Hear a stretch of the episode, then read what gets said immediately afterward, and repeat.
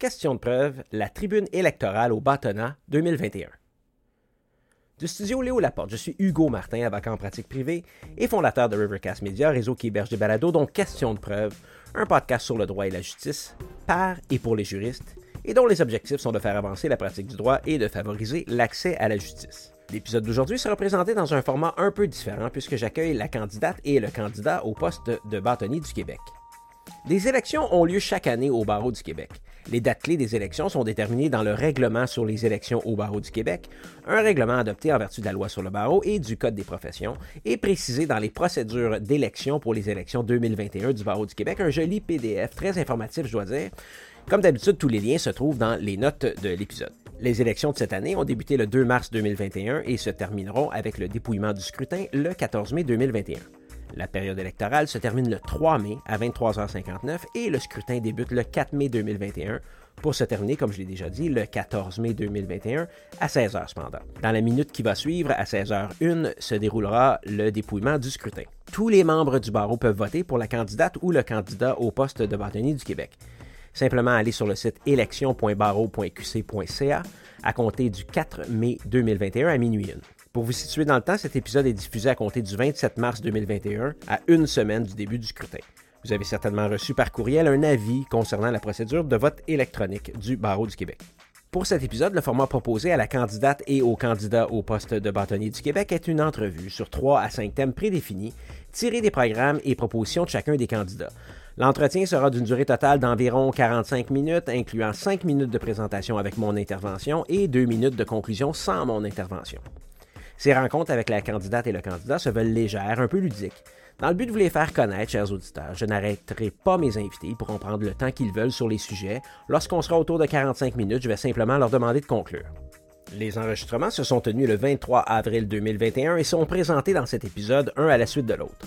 Un tirage au sort a déterminé l'ordre je n'ai effectué aucune édition des entrevues menées. Aucune publicité ne sera diffusée durant l'épisode. Le temps d'antenne est offert par Rivercast Media SA, la société propriétaire du balado Question de preuve. Moi aussi, mon temps est offert. Je tenais à offrir ma tribune pour faire connaître Maître Catherine Claveau et Maître Antoine Elwin, à faire connaître leurs intentions pour leur bâtonnat et vous rappeler, membres du barreau du Québec, de voter aux élections du 4 au 14 mai 2021. Alors sans plus tarder, je procède au tirage au sort afin de déterminer qui de maître Catherine Claveau ou de maître Antoine Elwin commencera l'épisode avec moi. Alors j'ai déterminé que Catherine Claveau serait face et que Antoine Elwin serait pile. Constance est à côté de moi. Elle a un toonie dans les mains et elle va procéder au lancer de la pièce de monnaie. Attention. Et c'est pile. C'est un ours polaire. Alors, Antoine sera le premier et Catherine terminera l'épisode. Sans plus tarder, nous commençons.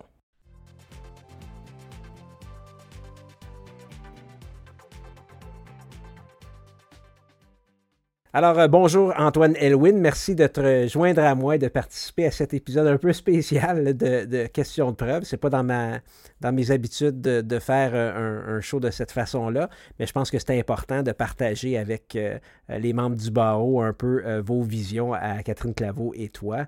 Alors, ben, bienvenue. Merci Hugo. Peut-être ça va te donner le goût d'avoir un podcast de nature politique. il y a de la place, je pense, encore pour ça.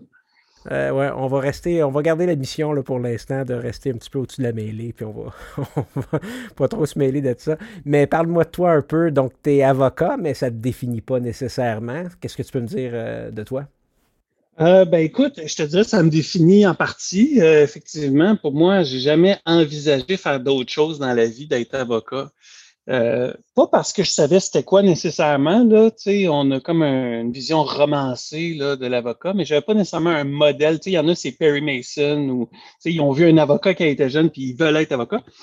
Moi, j'étais, je aussi longtemps que je me souviens, je voulais être avocat, mais j'avais, j'avais peu d'idées ce que c'était être avocat. Moi, je, viens d'une famille où il n'y a aucun juriste. Euh, euh, puis je viens d'un milieu, là, j'ai, grandi dans l'Est de Montréal où il n'y avait pas de des avocats tous les coins de rue mais je savais que je voulais l'être. Puis j'ai comme réalisé, puis, c'est peut-être un de mes traits de caractère, j'ai été assez têtu quand on m'a dit que j'avais le temps de changer d'idée pour essayer de démontrer que je n'allais pas changer d'idée. Donc, par esprit de contradiction, j'ai suivi la trace pour devenir avocat tout le long sans me remettre en question. Je n'ai pas fait d'autres demandes à l'université. Moi, je m'en allais en droit. Heureusement, euh, ça a bien viré. Là. Quand je suis rentré à la faculté de droit, je me suis rendu compte que j'étais à la bonne place. Euh, mais euh, mais c'est quelque chose qui, m'a accompagné tout le long. Mais écoute, ça reste que moi, ce qui me définit beaucoup plus, c'est ma famille. je suis proche de mes parents, je suis proche de, de, mes j'ai deux garçons, 8 et 12 ans. je, suis, je suis beaucoup plus fier d'être marié en mariant ça avec la pratique. De toutes mes réalisations là, euh, dans la pratique juridique. C'est intéressant, c'est intéressant. Euh, t'es barreau, euh, non, t'es es rentré à l'Université de Montréal en 99. Oui. barreau 2003, c'est ça? Exactement. J'ai fait ça tout d'un coup, là, tu sais, cégep, université. Je vais faire un petit, un petit passage en France, là, au sein de mon bac, là, mais j'ai pas, j'ai tout fait ça tout d'un coup, là, fait que je suis arrivé avocat à 23 ans. Faskin 2004. Oui, j'ai fait euh, un an à peu près après mon stage, j'ai changé de bureau pour euh, joindre Faskin. Et ça ressemble à quoi un petit peu ta pratique euh, quotidienne? Ben, écoute, moi, c'est assez diversifié, autant au niveau de la clientèle que des domaines de pratique. Dans ma clientèle, je vais autant aider les, les personnes physiques, euh, que des grandes entreprises à l'autre bout du spectre, en passant par tout ce qui est entre les deux, des OBNL, des organismes publics, euh, des autres professionnels. Donc, j'ai une clientèle qui appartient à plusieurs milieux parce que j'ai une pratique qui est diversifiée. Je, fais du droit agricole, euh, notamment aujourd'hui, j'étais dans la régie des marchés agricoles. Comme tout le monde. Je fais comme tout le monde, comme les trois autres, les, sept autres avocats qui font ça dans la vie. Euh, je fais de l'accès à l'information, je suis souvent dans la commission d'accès à l'information. Je fais succession fiducie, donc plus devant les tribunaux civils. Donc, comme tu auras compris, j'ai une pratique de, de, plaideur, donc de, de, litige là, à travers ça. Euh, puis j'adore la diversité de pratiques, la diversité de clientèle, puis aussi, ça me permet de me promener beaucoup. Là. Moi, j'aime ça. Euh, j'ai plaidé dans tous les districts judiciaires euh, au Québec. Euh, j'aime ça, avoir ce, contact-là, puis d'abord de, découvrir des nouveaux milieux, des nouveaux tribunaux, etc. j'ai même plaidé devant le tribunal des fonctionnaires divulgateurs d'actes répréhensibles au fédéral, qui est un tribunal qui, se, qui siège même pas à toutes les années. OK. ça ressemble un peu à ça. Fait que je, je vais plaider d'un côté, je peux plaider dans un motel en, à Tetford Mines jusqu'à jusqu'à Cour suprême du Canada. Ah, c'est intéressant, c'est intéressant. Et euh, clientèle type, on en a parlé un petit peu. Euh, dans le synopsis, qu'est-ce que j'ai partagé avec toi et Catherine? je vous demandais un petit peu de nous parler de vos implications sociales et ce que j'ai écrit, implications professionnelles, mais extracurriculaires. Donc, euh, peut-être que tu peux m'en parler, puis ça nous mettra un peu la table pour qu'est-ce qui s'en vient au niveau de, de tes motivations, au niveau pour te présenter au bâtonnet. Ben, écoute, moi, je vais te dire un peu, en dehors du juridique, là, une des implications qui m'a euh, intéressé beaucoup, j'en ai eu plusieurs au fil des années, c'est euh, ça a été sur le conseil d'administration de la LNI. Euh, moi, j'ai commencé à faire l'improvisation en secondaire 5, j'en ai fait au cégep de façon assez importante. C'était mon activité parascolaire préférée. puis, j'en ai fait un peu à l'université. mais ça m'a donné beaucoup d'outils euh, pour devenir l'avocat que je suis euh, aujourd'hui. Euh, la, spontanéité, l'imagination, la créativité, c'est toutes des choses que j'ai cultivées dans l'improvisation. Puis la LNI, c'est la mère de toutes les ligues d'improvisation. C'est là que ça s'est créé. de participer au conseil d'administration, ça a été vraiment une, super expérience pour moi. Je suis encore ambassadeur de la LNI aujourd'hui. Je continue à m'impliquer dans l'organisation. Puis euh, d'ailleurs, je vais faire deux secondes de publicité. Allez voir les produits que la LNI a sortis. Ils ont, fait des produits numériques, là, 30 minutes d'improvisation avec un auteur qui. Les, comédiens commencent une improvisation, ils, n'ont aucune idée qui sont les personnages. Ils sont. Puis là, un auteur va leur dire en une minute c'est quoi le, le, décor. Puis à travers différentes scènes, ils vont faire un épisode de 30 minutes. Mmh. Fait que ça vient de sortir là. Euh, euh, donc, la LNI, ça a été euh, quelque chose d'intéressant. Euh, sinon, ben, c'est sûr que j'ai eu beaucoup d'implications dans le milieu juridique. j'ai commencé, moi, en 2005 avec le, conseil d'administration de l'École du barreau. euh, ce qui était le nouveau programme à l'époque, ce qui est encore, ce qui est maintenant devenu le vieux programme aujourd'hui, mais c'est toujours le même. Euh, puis après ça, j'ai enseigné à l'école du barreau, j'ai été président de jeune barreau, j'ai été dans plein de comités. J'ai été au, conseil d'administration du barreau du Québec pendant cinq ans, là, dont deux années comme vice-président. Puis présentement, je suis sur le conseil d'administration de Canly puis de Lexum. Euh, donc, euh, j'ai toujours une implication à quelque part dans le milieu juridique de, euh, à, un certain niveau. Là. Hmm. Chez Canly avec mon ami Xavier. Exact. Là, si on peut peut-être faire le saut maintenant immédiatement, ben, on, comprend un petit peu le, parcours et peut-être que c'est un peu naturel d'aller au bâtonnat, mais tes motivations, si tu peux partager ça avec les membres du barreau. Écoute, moi, j'ai j'ai adoré mon implication au barreau. Comme je disais, être avocat, c'est quelque chose qui me définit en partie. Euh, j'ai beaucoup à cœur la profession. Euh, quand j'ai fini le conseil d'administration en 2019, euh, je, je, me disais peut-être peut-être un jour, mais avec le travail, la famille, tu te dis peut-être ça n'arrivera pas. Puis je ne voulais pas nécessairement être candidat au bâtonnat si je n'étais pas la bonne personne, si je n'avais pas un projet. Euh, que je pensais que je serais une bonne personne à, porter. Euh, et cet été, avec la pandémie, euh, il m'est apparu évident que le projet des deux prochaines années, c'était la transformation technologique. Mmh il faut comprendre le virage comme profession. et, et, la pandémie crée des conditions gagnantes pour qu'il y ait une ouverture à changer. Parce que j'ai essayé quand j'étais au conseil d'administration, j'ai essayé certains projets, là, puis j'ai essayé de pousser pour la transformation numérique. Moi-même, ça fait plusieurs années que j'y crois dans ma pratique. Là. Je suis un avocat sans papier depuis plusieurs années, j'ai plus de dossier physique, mm-hmm. euh, mais il y avait, il y avait peu d'appétit. Euh, le ministère de la Justice euh, a, englouti des millions dans des projets de transformation numérique qui n'ont pas abouti là, deux fois. Les, les, avocats n'étaient pas prêts, la magistrature non plus, je sentais qu'ils n'étaient pas prêts. J'ai fait un projet là, de, d'infos nuagiques sécurisées, puis de courriels sécurisés là, avec les comptables et les notaires. C'est moi qui ai l'idée pour le barreau du Québec. Ça s'appelle professionnumérique.ca. C'est disponible maintenant.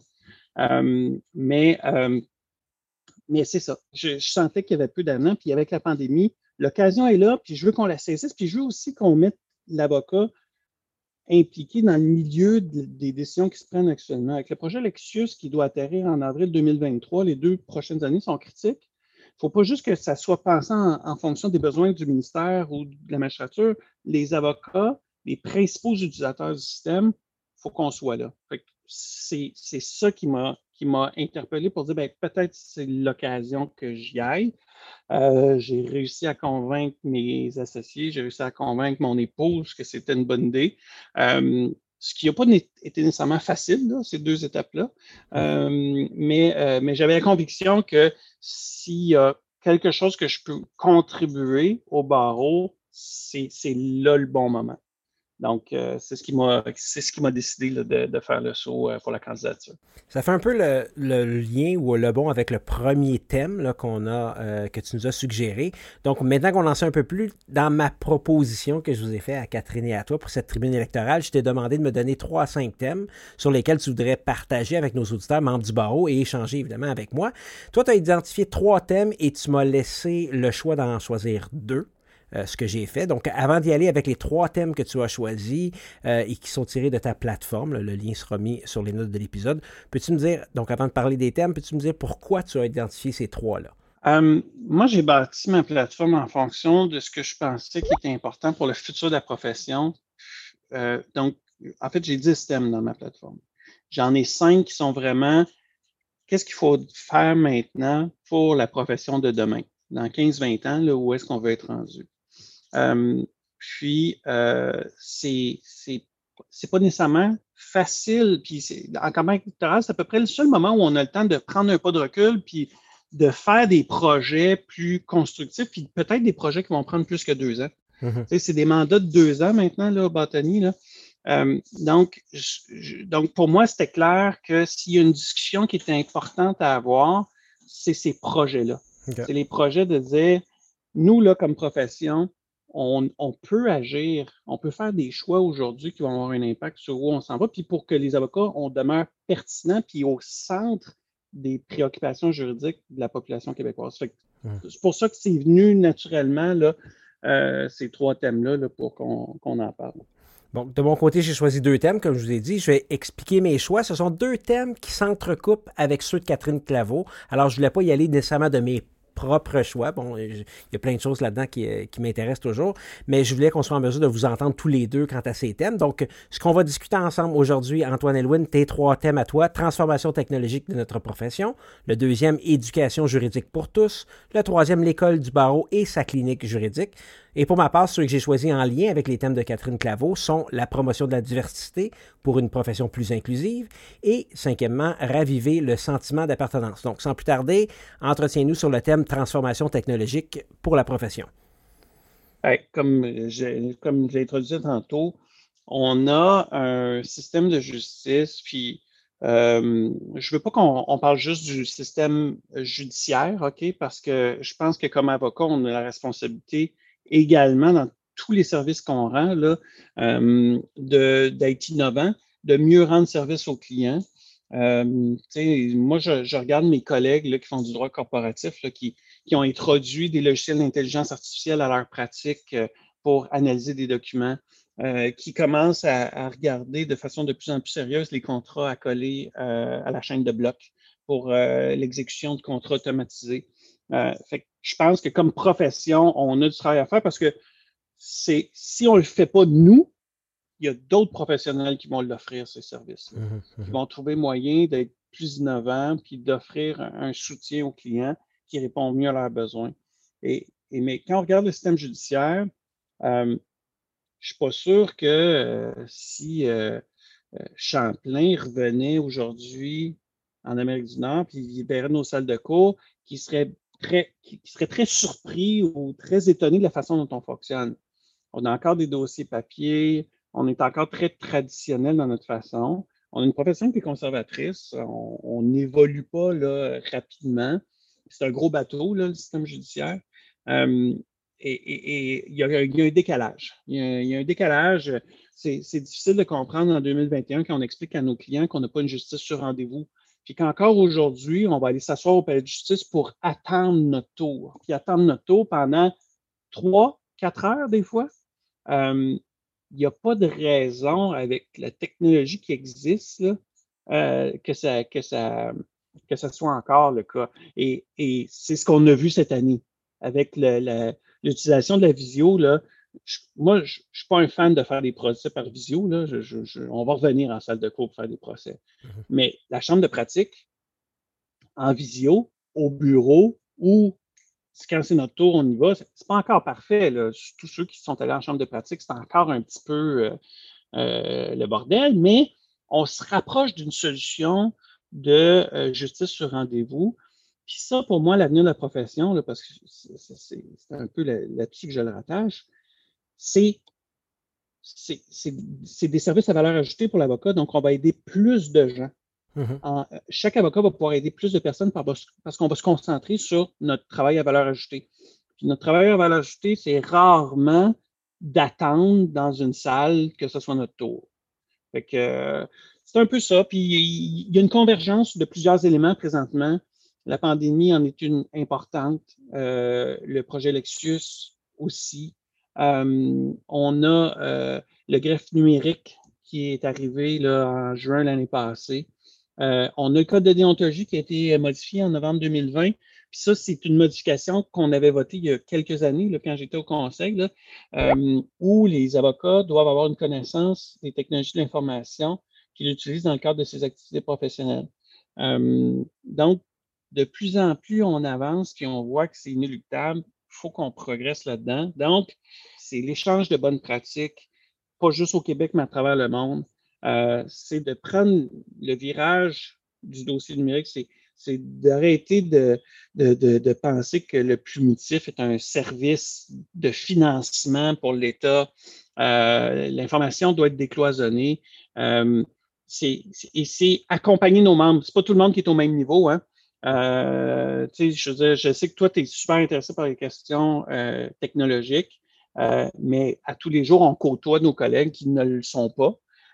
Mais eux aussi, il faut qu'ils suivent. Ça veut, dire que le barreau doit pouvoir amener tous ces gens-là, tous ces avocats-là, dans deux ans, à imaginer qu'ils peuvent se servir d'un d'un dossier judiciaire numérique.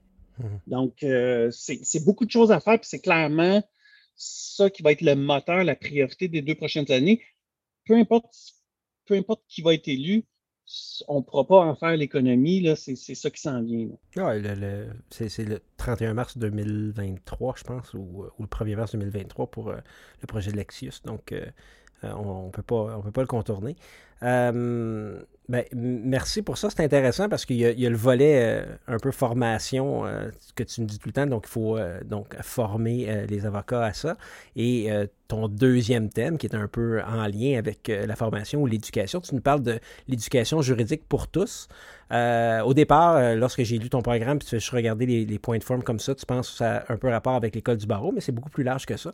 et je t'en remercie. Puis si tu peux nous, nous, nous entretenir un peu là-dessus juste finir sur la transformation technologique puis l'éducation, pendant que tu fais ce lien-là. Je t'en prie. Euh, la semaine passée, le professeur Desiel lançait son, euh, faisait un, lancement de son travail de recherche sur la formation des juristes là, par rapport aux technologies. Puis euh, c'était vraiment intéressant de voir comment est-ce que la formation à l'université, la formation à l'école du barreau, la formation continue étaient complémentaires en visant des objectifs différents. Fait que donc, il faut appuyer ça, puis à l'université, on, développe une, vision critique. À l'école du barreau, on, apprend les outils techniques de base, on va en reparler tantôt. Puis après ça, en formation continue, il faut qu'on faut qu'on développe cette connaissance-là, cette sensibilisation pour, oui, appuyer nos clients, mais aussi être, conscient des risques et de comment est-ce qu'on peut bien servir euh, nos clients. Mm-hmm. Euh, pour ce qui est de l'éducation juridique pour tous, euh, moi, j'ai eu la chance d'être euh, sur le conseil d'administration d'Éducalois. Euh, puis, dans, le cadre de la dernière semaine d'éducation juridique, j'ai donné un atelier au secondaire dans une école euh, polyvalente de, Gatineau. puis, pour moi, c'est, je l'ai vu là, en première ligne, à quel point la formation juridique fait une différence dans la vie des citoyens. puis l'analogie que je fais souvent, c'est si tu joues à un jeu de société, la première chose que tu vas faire, c'est quoi? Regarder les instructions. Ben, c'est ça. C'est de lire les règles. Nous, là, on vit en société, puis on regarde jamais c'est quoi les règles pour la vie en société. Mhm, la mhm. seule chose que tu vas aller voir, c'est si tu veux un permis de conduire, tu vas t'informer un peu sur le code de la sécurité routière. Mais à part ça, là, aucune, aucun besoin de t'éduquer sur les règles en société, comment fonctionne le système juridique, comment on adopte des lois. On apprend un peu sur le tas.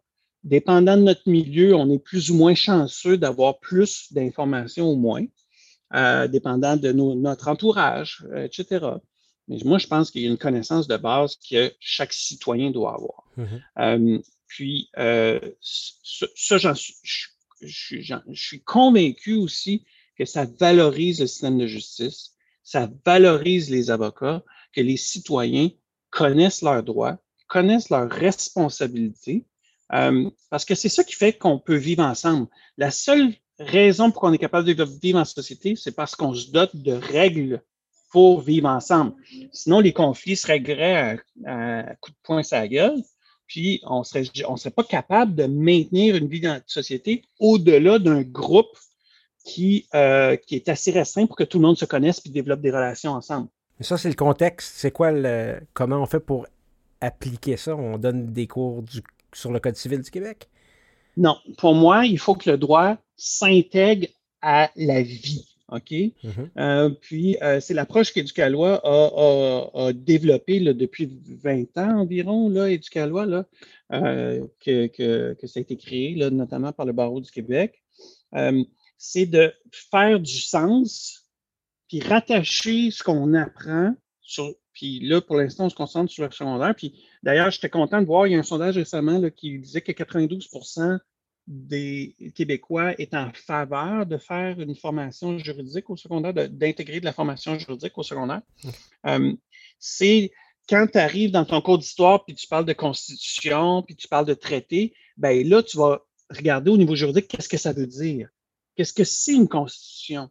puis c'est quoi les effets que ça a? Donc, de rattacher ça à ce que tu fais en mathématiques, tu peux, à un moment donné, prendre un détour puis parler de contrat.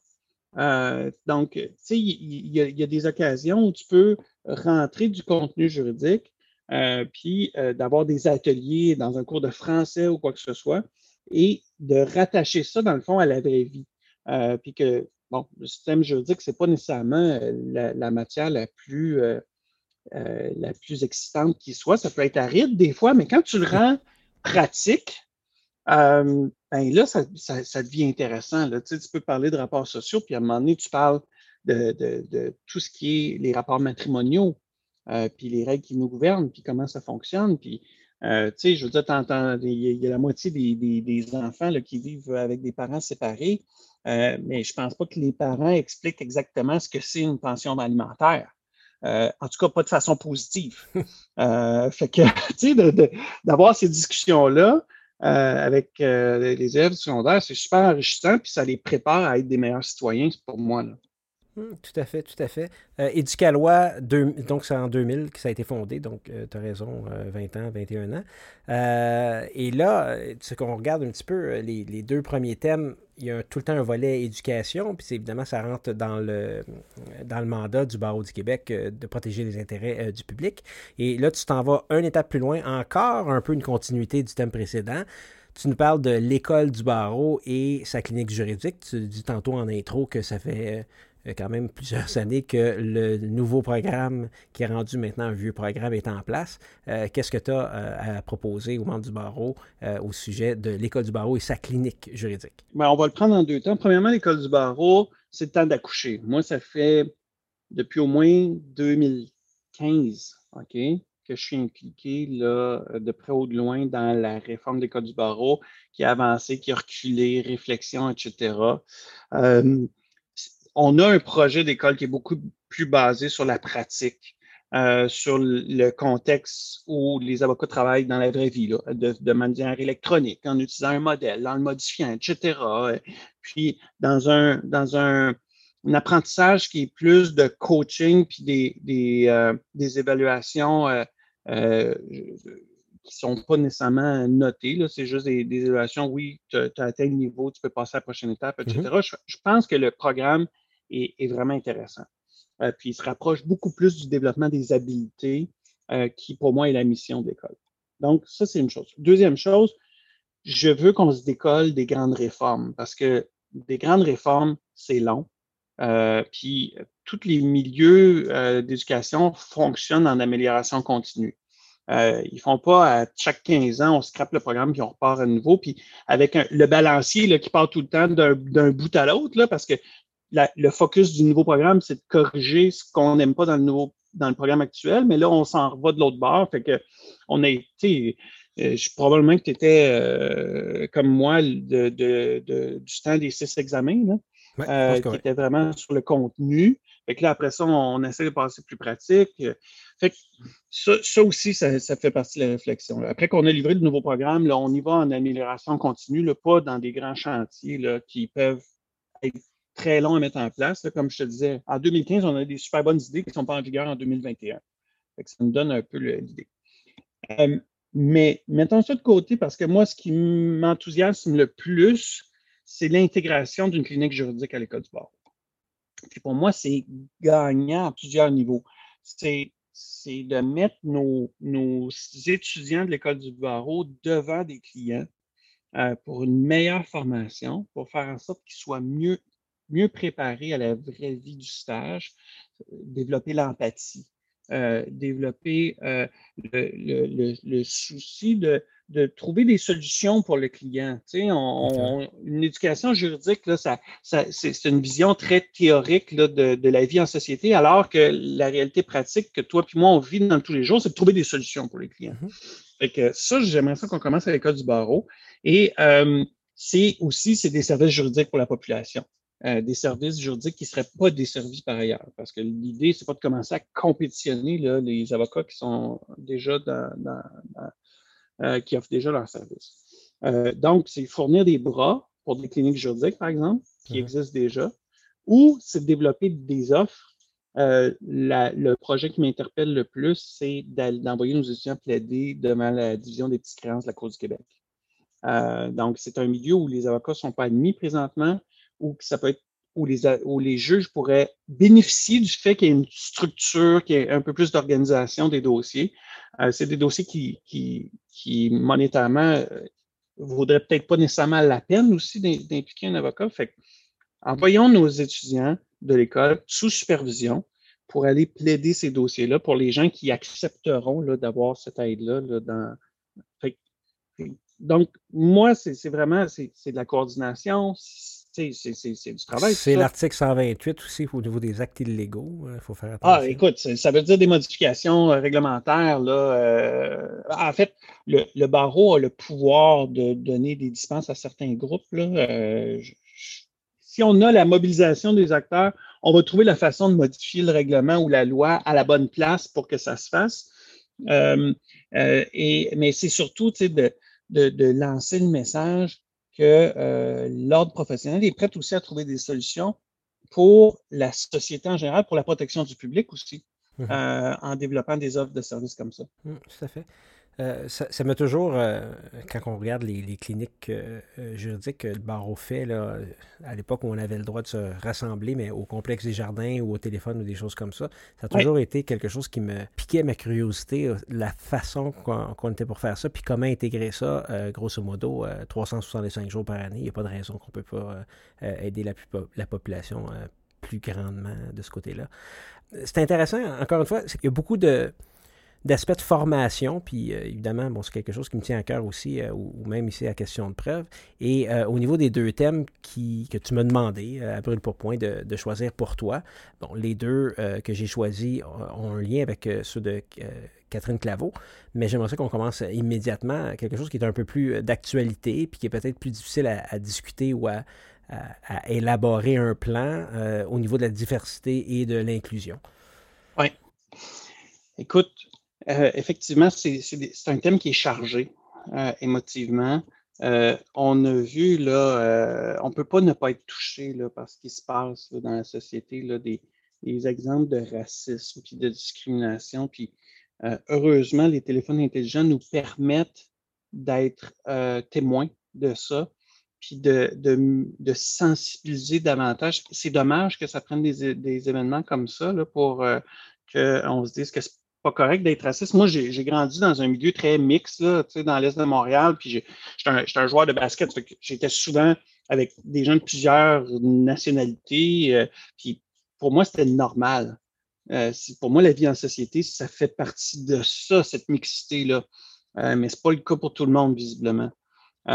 puis encore, le, fait qu'on parle encore de concept de race en 2021, c'est un peu aberrant. Là, on, on est on est tous de la même race humaine. Il n'y a pas, d'affaire de, classer les gens selon euh, la couleur de leur peau ou leur origine ethnique, mais ça arrive.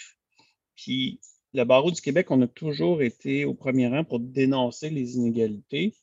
Euh, et euh, maintenant, on, on, le sait qu'il y a du racisme, on sait qu'il y a de la discrimination, on sait que la profession n'est pas facilement accessible à tous les groupes euh, on sait aussi que même arrivé dans la profession, l'ascension dans la profession, si je peux appeler comme ça, n'est pas aussi facile parce que ça dépend beaucoup de notre réseautage.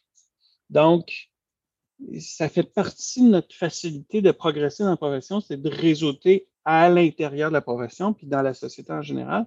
Puis c'est ce que les gens qui sont discriminés puis racisés ont le plus de difficultés à faire.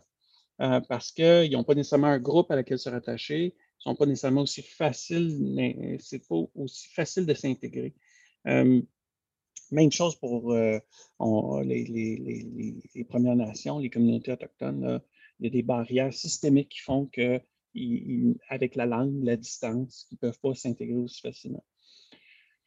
La problématique est assez claire les solutions sont beaucoup plus difficiles à élaborer. Mm-hmm. Euh, mais moi, je vais être un allié là-dedans. Je veux que le barreau, on travaille là-dessus, puis qu'on voit comment nous, comme organisation, comme institution, on peut travailler pour aider à améliorer euh, la situation. J'ai consulté plusieurs personnes plusieurs groupes qui sont touchés par ces enjeux de diversité-là. Euh, puis, euh, je pense qu'on se rend tous compte de la problématique. On se rend tous compte qu'il n'y a pas de, de, de solution magique. Ça prend des modèles, ça prend des messages forts, des messages clairs, ça prend de la cohésion.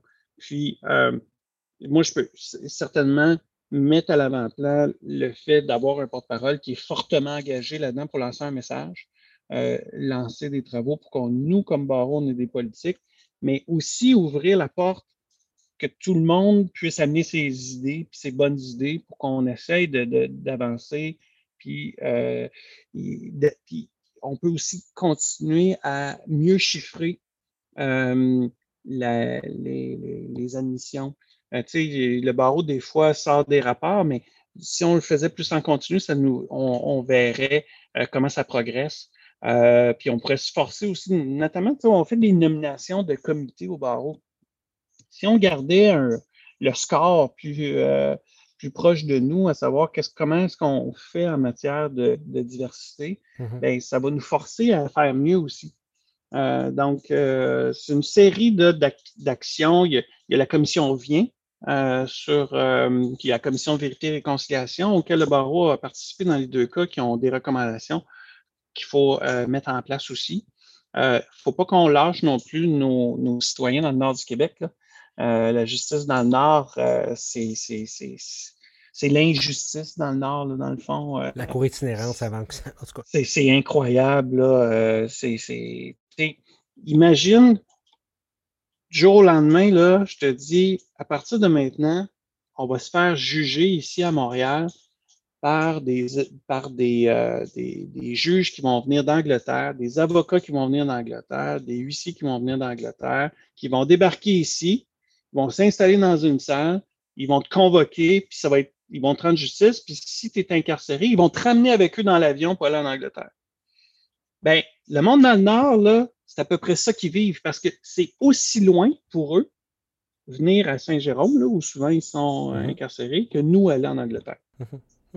Euh, puis c'est des tribunaux qui, dans lesquels ils ne se retrouvent pas, ils ne se reconnaissent pas. Euh, fait que c'est pas juste le manque de service, c'est le manque de légitimité qui est criant. Là. Donc, euh, ça, on ne peut pas rester insensible à ça. Puis il faut qu'on continue à pousser sur le gouvernement, à pousser sur les différents groupes, à faire, à, garder ce sujet-là à l'ordre du jour là, pour qu'on pour qu'on avance. Euh, ça fait pas partie du synopsis? J'interviens quand même, je te pose une question. Il y a assez d'hommes blancs privilégiés comme toi et moi dans la pratique. Mhm.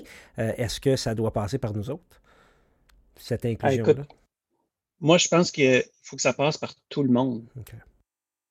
la seule façon où la discrimination puis euh, le racisme doit arrêter, c'est quand il va y avoir suffisamment d'alliés pour que ça arrête. Parce que les groupes minoritaires par eux-mêmes, ils ne parviendront pas parce que par définition, ils sont minoritaires. Euh, puis, je vais te donner l'exemple. On a vu là, dans Droit Inc. Là, un exemple de Julia Yu, euh, une avocate d'origine euh, chinoise qui a été victime de racisme, à côté de son bureau. Là, une femme qui l'accusait quasiment d'être de faire partie de ceux qui ont, qui ont créé le virus chinois là, mm-hmm. qui, qui, est de, qui, qui, est la COVID. puis, tu sais, j'ai eu l'occasion de parler avec elle, puis j'ai même fait une entrevue là, que j'ai mis en ligne. Puis moi, ce que je trouvais qui était le plus terrible dans cette histoire-là, c'est pas cette femme-là qui était complètement, qui tenait des propos qui étaient complètement inacceptables, mais c'est les autres personnes qui étaient sur place qui n'ont rien dit.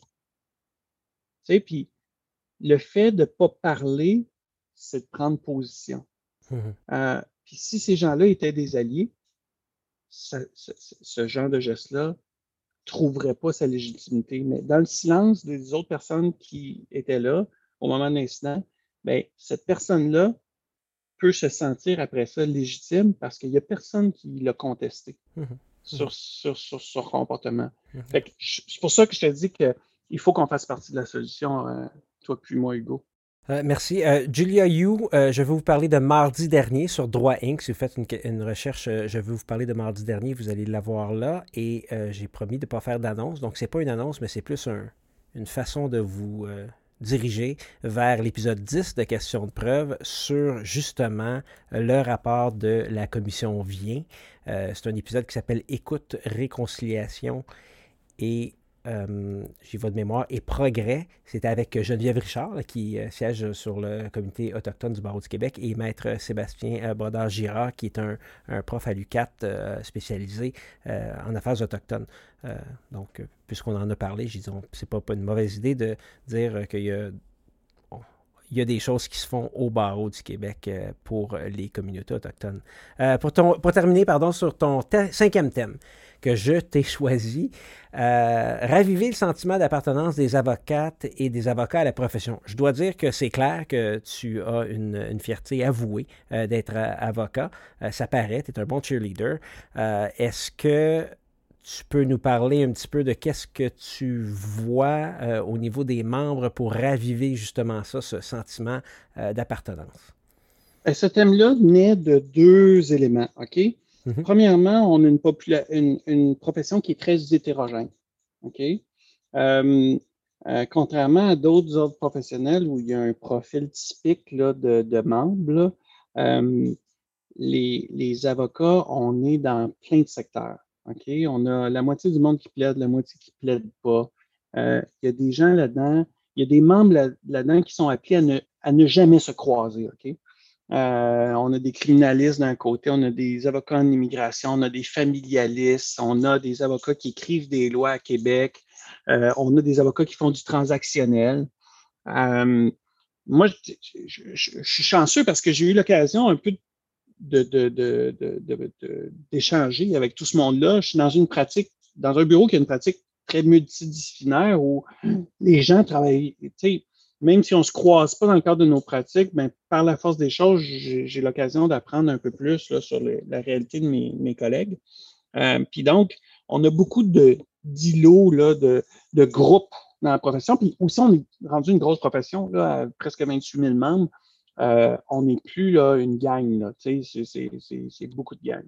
Fait que ça, c'est une chose, mais on est tous liés par la même formation, les mêmes principes, la même éthique. Euh, le même devoir de faire rouler la, société par nos différents rôles là, dans, la grande roue là, de, des enjeux juridiques.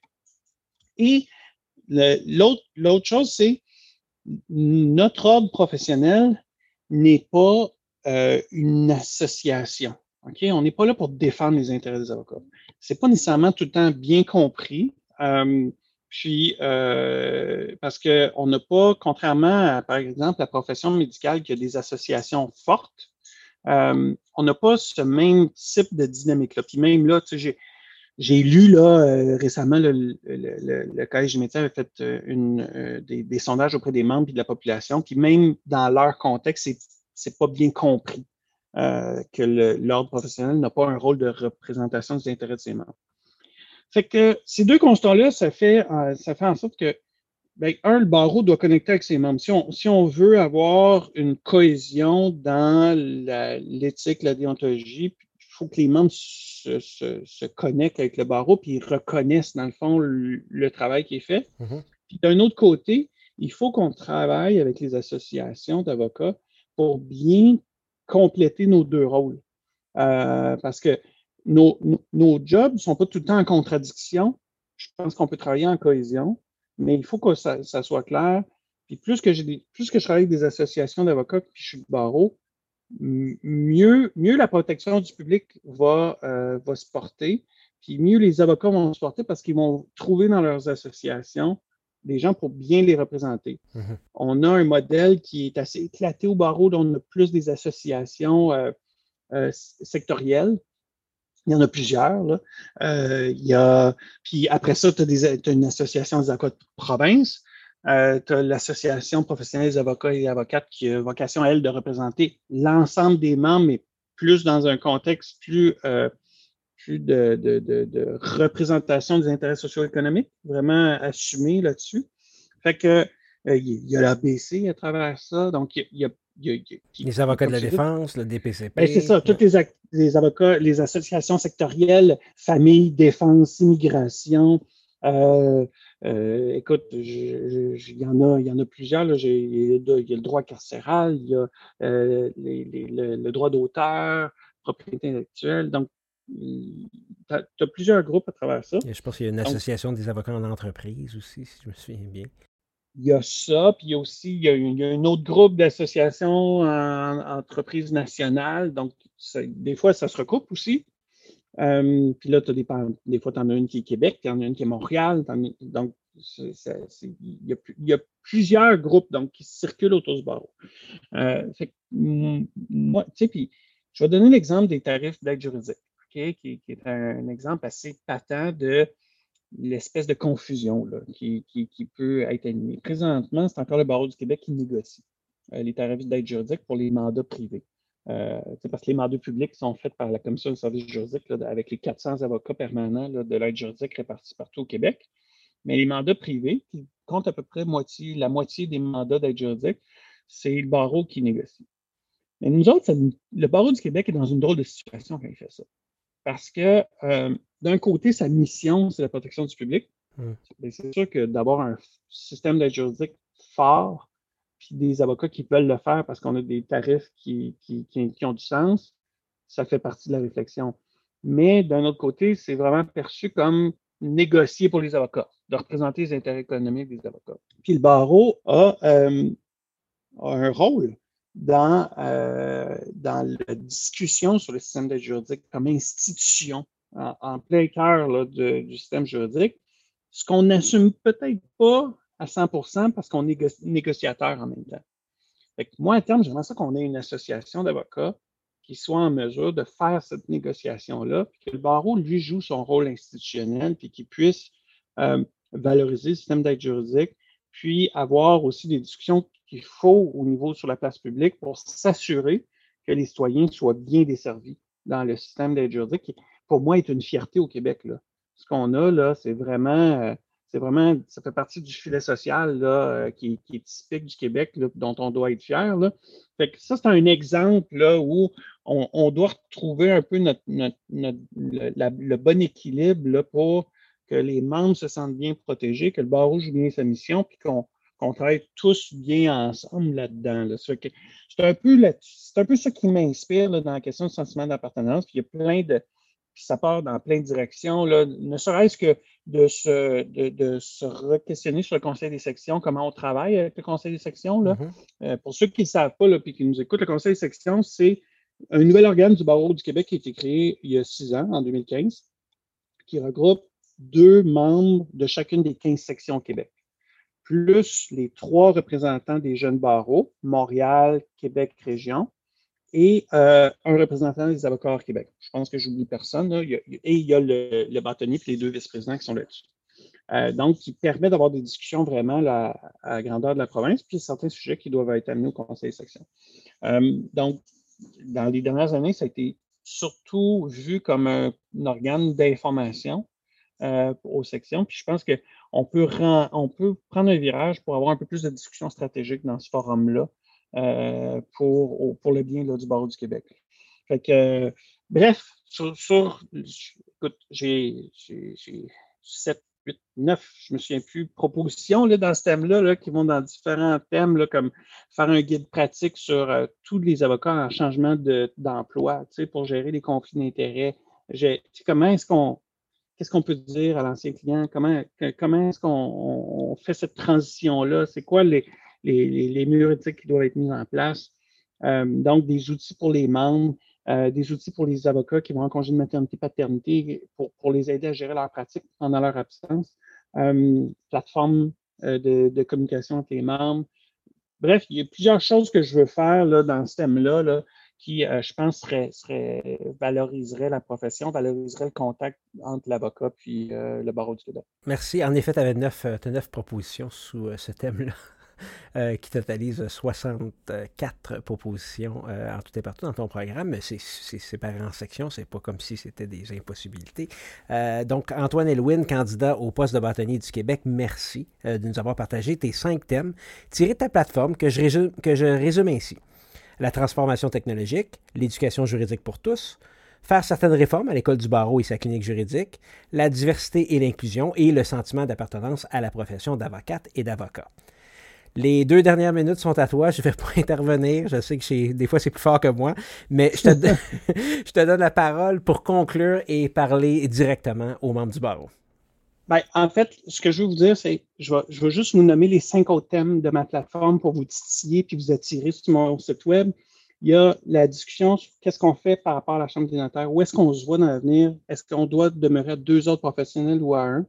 Euh, la valorisation des avocats retraités, donc donner des attributions aux avocats retraités pour faire du pro bono, faire du mentorat, faire de la formation. Euh, la santé mentale, continuer les efforts du barreau puis prendre un virage plus pratique. Euh, ensuite, la formation continue en éthique déontologie gratuite puis de qualité. puis ça va avec le thème de la transformation technologique. Euh, puis euh, l'expérience utilisateur améliorée avec le barreau du Québec, parce que c'est pas parce qu'on a un ordre professionnel qu'on ne doit pas se soucier de l'utilisateur. Mm-hmm. Euh, puis, en fait, pour la formation éthique en déontologie, vous aurez compris, je vous parle du trois heures obligatoire dont on vient de finir la première bulle de formation. Et le dernier mot, je dirais, c'est, je pense qu'à chaque élection, ce qu'on doit se demander, c'est les enjeux qu'on voit au barreau du Québec qui s'en viennent dans les deux prochaines années, qui est la meilleure personne pour les porter? Puis, moi, je me présente en vous disant, si vous, voyez, si vous voyez que la transformation juridique de notre profession, puis les autres thèmes dont j'ai parlé aujourd'hui pour camper le futur de notre profession dans les 20 prochaines années sont vraiment les priorités qu'on doit faire. De, mon profil, je pense que je suis la bonne personne pour mener ces projets-là. Euh, donc, c'est pour ça que je vous soumets ma candidature. J'espère que vous allez le, euh, l'appuyer en grand nombre. J'ai eu plusieurs personnes déjà qui m'ont euh, donné leur appui, puis je les remercie.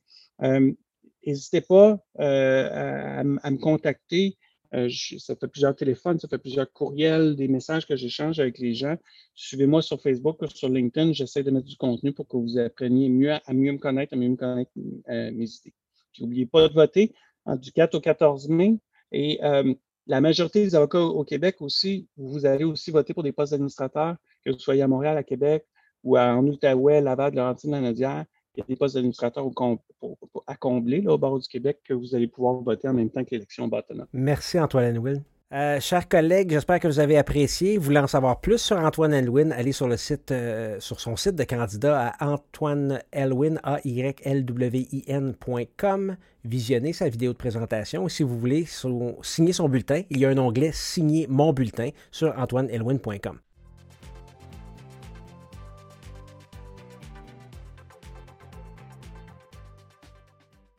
Oh, bonjour Catherine Claveau, merci de te joindre à moi et de participer à cet épisode tout spécial de Questions de preuve. Eh, bonjour Hugo, c'est à moi de te remercier vraiment d'avoir pensé à moi, puis je trouve ça euh, une super initiative. Puis euh, d'abord, tu te souviens, on s'est rencontrés pour une première fois en, Abitibi, ça fait, un an et demi, lors du congrès de l'AAP, de, et euh, c'était vraiment, tu m'avais parlé de ton podcast, c'était peut-être dans les premiers temps, mais là, je vois que ça, ça, ça a une ça a explosé, puis je t'en félicite d'ailleurs. Merci. Et on lançait euh, au congrès de l'Association des avocates et avocats de province. Donc, c'était notre, fin de semaine de lancement. Euh, à l'époque, on avait le droit de se voir en personne. Ça, c'est une autre histoire. Ben oui. bon, mais encore une fois, c'est moi, moi, qui te remercie. Euh, les règles de cette tribune ont été établies. commence donc par parler de toi, peut-être un peu avant d'être avocate. Qui es-tu? Oui, alors moi, je suis, euh, je suis une fille du Saguenay-Lac-Saint-Jean. Je suis née à Chicoutimi, euh, j'y ai, grandi. J'ai quitté ma région seulement pour mes études universitaires.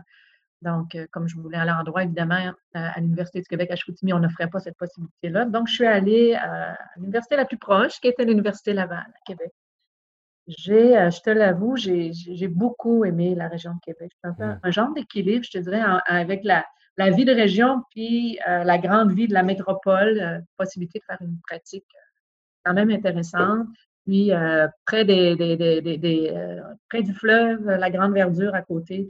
Donc, j'ai beaucoup aimé la région de Québec. Puis, j'ai eu l'occasion, j'ai eu la chance aussi d'avoir un premier emploi dans un bureau d'avocat. Tu nous dis dans ton introduction sur ton site web que le, une des raisons que tu as choisi le droit, c'est que parce que le droit mène à tout. Est-ce que c'était pour toi euh, prédéfini? Tu voulais être avocate depuis longtemps? Ou? non, en toute franchise, là, j'ai eu, euh, comme plusieurs étudiants du cégep en deuxième session, euh, vers la fin du mois de février, vraiment, c'est grâce à un ami, le conjoint d'une de mes amies, que je, lui dis, regarde, j'ai des intérêts en psychologie, j'ai des intérêts en politique, j'ai des intérêts j'avais fait des tests psychométriques au secondaire, on me disait peut-être notariat, mais moi, je me sentais moins, moins notaire. Puis le droit, j'avais, ça faisait partie de ma, panoplie, mais j'étais pas, tu sais, pour moi, je n'étais pas de juriste dans la famille. Euh, donc, euh, tu sais, c'était, j'étais pas vraiment proche de personne qui était dans le domaine du droit. Puis c'est vraiment quelqu'un qui me dit, écoute, tu devrais aller faire ce bac-là, ça mène à tout le droit. Puis effectivement, puis où est-ce que là, je, suis tombée en amour avec le droit? C'est le fun que tu me poses la question. J'ai travaillé comme étudiante dans un petit bureau de criminaliste mmh en troisième année. Et euh, je me souviens, comme si c'était hier, la première fois que j'ai mis les pieds au Palais de justice de Québec, j'ai comme dit, ben garde, c'est ici que je vais être bien, c'est ici que c'est correct. Là, j'ai fait le bon choix et ce ne sera pas juste pour m'ouvrir des pas. C'est l'endroit que je vais, que je vais faire ma, ma, carrière. C'est l'endroit que je vais pratiquer. Puis ça fait plus que, 30 ans maintenant. Puis je suis toujours bien, fière d'avoir fait ce choix. Bravo, plus que 30 ans. Donc, Barreau 89, à Québec, que tu as établi ta pratique et fondé une famille. Oui, c'est ça. Ben moi, je, suis tombée en amour avec un, conjoint qui avait déjà, euh, qui avait déjà une fille, une grande fille, et euh, nous, nous, formons ensemble une belle famille reconstituée. Euh, et nous avons eu euh, ensemble une fille euh, qui va avoir 20 ans bientôt. Donc, je me sens évidemment en même temps très proche de nos jeunes, nos jeunes universitaires, nos jeunes étudiants à l'école du barreau parce que ma fille est en train de faire ces choix-là, elle est un peu comme moi. possibilité de, rentrer en droit, être acceptée en droit, mais il y a aussi McGill, sciences politiques qui l'intéresse. Alors, elle se pose encore les questions. Alors, je la comprends très bien. Mais euh, oui, alors, euh, euh, bien fière de, ma grande fille et de ma belle-fille qui a 35 ans, qui, grâce à elle, malgré mon âge, je suis plus vieille qu'Antoine, mais je suis quand même pas, plus vieille que ça, mais mon conjoint est un peu plus vieux. Donc, je, suis une belle grand-mère de deux adorables enfants de, de Bravo. on a une belle famille de sept reconstitués. ça fait plusieurs années que je suis avec mon conjoint. Puis, c'est le fun parce que ça, peut réussir aussi, là, ces familles-là. Donc, une belle vie de famille euh, euh, aussi. C'est sûr que ça, ça m'aide, surtout dans, des périodes comme ça où est-ce qu'on. C'est quand même stressant de, de, de, de, convoiter ce poste-là de bâtonnière. Ils sont derrière moi, puis c'est bien. Ah, c'est vraiment le fun. C'est vraiment le fun. 97, tu fondes, c'est quand même un peu pionnier. En 97, il n'y a pas tant de cabinets d'avocats fondés euh, par des femmes. En euh, 97, tu fondes le euh, cabinet d'avocats Saint-Paul. Moi, je, te le dis, je te le cache pas, j'adore Québec. C'est un, pèlerinage que je fais trois fois par année de, de mon Laval natal à Québec parce que j'adore la ville. Évidemment, la rue Saint-Paul. Je sais exactement où votre, cabinet se situe puisque je couche dans un hôtel pas très loin lorsque je vais à Québec. donc, qu'est-ce qui t'a motivé à partir de ta propre ta propre firme? Ben, écoute, je te dirais, c'est grâce à mon, à mon euh, un peu un de mes mentors. J'ai plusieurs mentors, mais un, de mes mentors à l'époque que, que, j'ai suivi. on, on, était dans un bureau assez gros pour Québec. Puis lui, c'était. C'était comme un passage qu'il avait fait dans, sa, dans, dans, dans, son parcours professionnel, mais c'était un gars autonome qui aimait faire ses propres affaires. puis c'était un, un, gars qui était bon dans la construction. Puis il m'avait dit Catherine, il dit Je veux acheter un local. Puis dans ce temps-là, la rue Saint-Paul, elle n'était pas ce qu'elle était. Euh, puis, euh, je veux qu'on se construise un bureau à notre image. c'est un gars qui aimait beaucoup la, médiation, des choses comme ça. Puis, qu'est-ce que tu en penses qu'on parte ensemble? Moi, ça m'a quand même insécurisé parce que je suis pas vieille. Mais j'ai dit, OK, go, allons-y. Puis, écoute, j'ai jamais regretté ça parce que je, trouve, je suis assez fière de la pratique que je me suis construite depuis ce temps-là, qui a varié.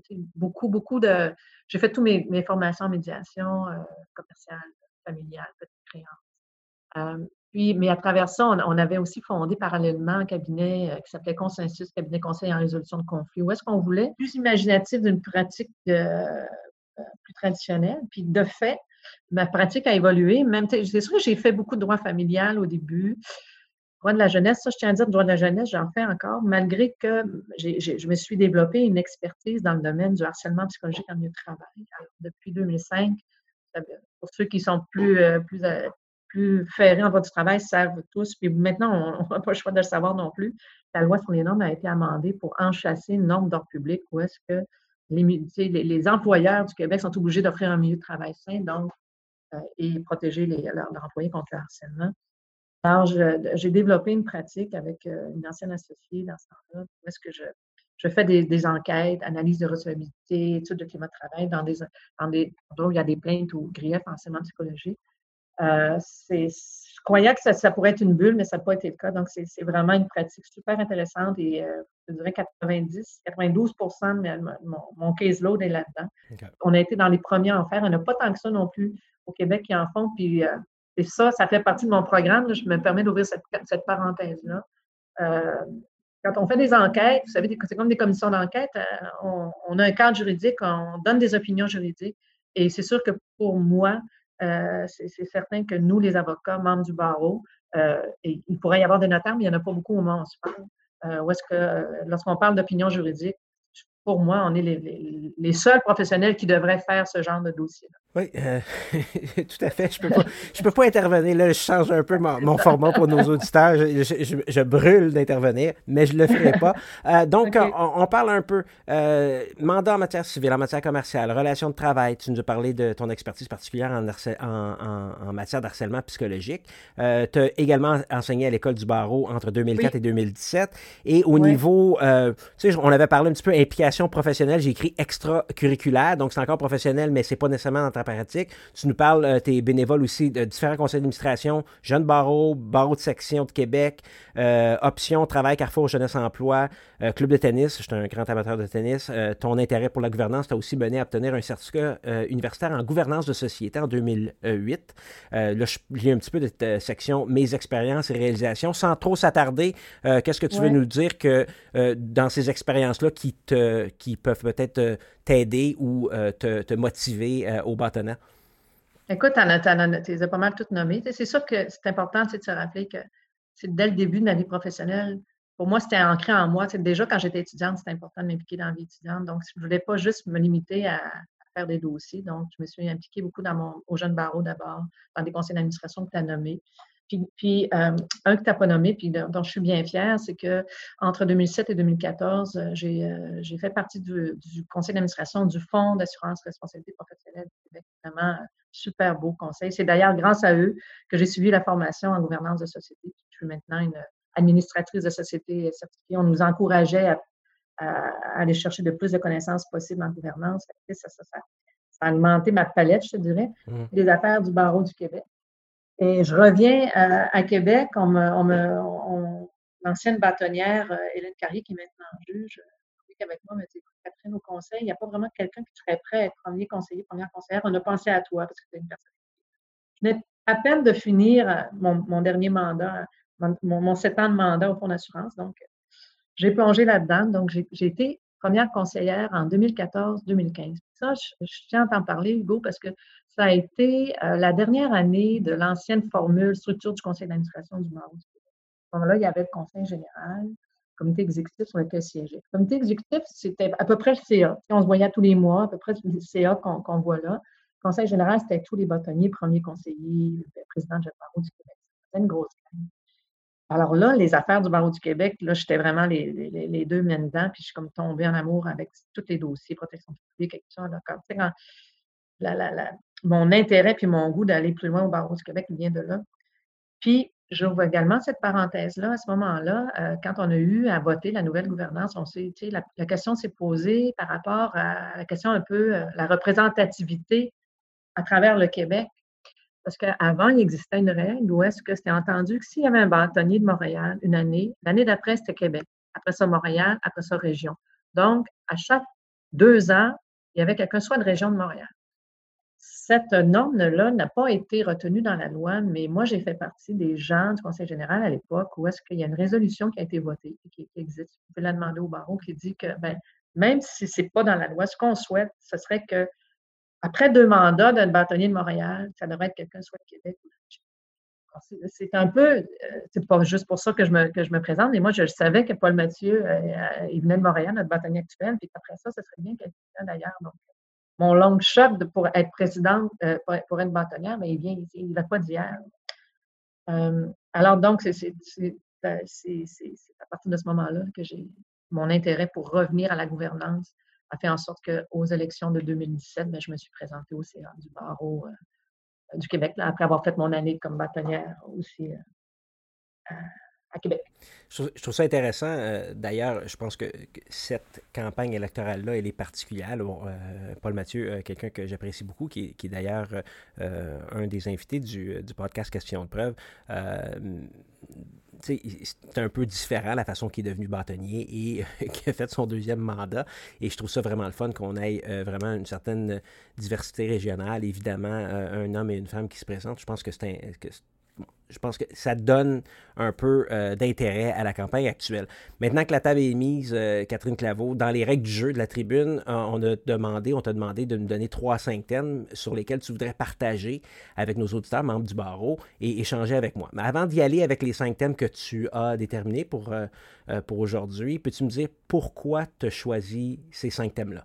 Ben, la, raison majeure, c'est que, tu sais, moi, je, suis encore sur le CA. Hein. je, fais, mon deuxième mandat, euh, donc je suis dans ma quatrième année. Et euh, de ce mandat-là, mais ça me fait ma cinquième année comme membre de connaissance des dossiers du barreau. Et j'ai été euh, première vice-présidente pendant trois ans, pendant ces quatre années-là aussi. Ce qui fait que je suis bien au courant des enjeux actuels. Et je te dirais, surtout dans mon dernier mandat, il y a des gros dossiers qui, qui nous ont apparus obligatoirement en, lien avec l'actualité, qu'on a mis en place et qui ne sont pas terminés au mois de mai et qui, pour moi, sont majeurs. Puis, euh, le fait que je sois déjà très impliquée dans ces dossiers-là, c'est un intérêt pour moi à, les porter plus loin parce que dans, ils continuent dans les deux, prochaines années. c'est pour ça que les, les, dossiers que j'ai, mis dans mes priorités, euh, ça fait, c'est parce que des, des, dossiers qui sont majeurs, sur lesquels je suis déjà impliquée puis qu'il y a du travail à continuer. Donc, tes cinq thèmes tirés de ton programme à catherineclaveau.com barre oblique programme. Euh, tu as déterminé la modernisation, transformation de la justice, le bien-être psychologique des membres, la valorisation de la profession, l'avenir de la profession et, comme cinquième thème, l'inclusion. Alors, on va prendre ça dans l'ordre. Parle-moi d'un des sujets qui est un peu mon dada d'ailleurs, la modernisation ou la transformation de la justice. Je te laisse aller sur ton premier thème. D'accord. Euh, c'est certain que si je te dis euh, c'est assez les hangars, que les palais de justice soient des, hangars à papier, ben, tu vas me dire c'est Paul Mathieu qui c'est Paul Mathieu qui parle. Effectivement, ça fait longtemps qu'on le dit au barreau que ah, ça n'a pas de bon sens, puis qu'on devrait aller vers la numérisation. Euh, c'est quelque chose, c'est sûr qu'on aurait voulu que ça se fasse peut-être plus avant, mais je dirais grâce ou grâce à Jordan, grâce à, la COVID-19, ben, euh, il, a fallu, euh, il a fallu augmenter le rythme de croisière au niveau de la transformation. Ça, ben, ça a été euh, c'est positif parce qu'entre autres, il y, a eu des avancées super. Là, entre autres, la, numérisation des greffes, c'est parfait. Certaines audiences virtuelles pour, pour, faire, entre autres, des appels du rôle ou des demandes de remise ou des choses comme ça, ben, c'est super. Mais euh, y a. Le problème, je dirais, c'est que euh, oui, il faut, il faut, faut avancer, il faut avancer, il faut avancer, mais aussi, il faut, on est 28 000, on est 28 000 membres hein, au Québec. Il faut voir aussi euh, que tous nos membres ben, arrivent au fil d'arrivée avec les mêmes outils, et la mmh même formation. Comme bâtonnière, je veux être le chien, je veux être le chien de garde de ça. tu sais, le projet Lexius, qui, qui, qui, qui a été créé par, par, Justice Québec, là, donc dans, l'urgence d'améliorer les choses. On a eu euh, des, un beau 500 millions qui a été débloqué pour ça, tant mieux. Euh, on, nous dit, objectif, 3 avril 2023, il n'y a plus de dossiers papier partout au Québec, tout est numérisé, pénal, civil, n'importe où. Bon, c'est super, mais euh, comme je te dis, il faut, il faut arriver tout le monde avec les mêmes outils. pour moi, ça va être important. Là, on, là, on le suit déjà au barreau, on est impliqué là-dedans.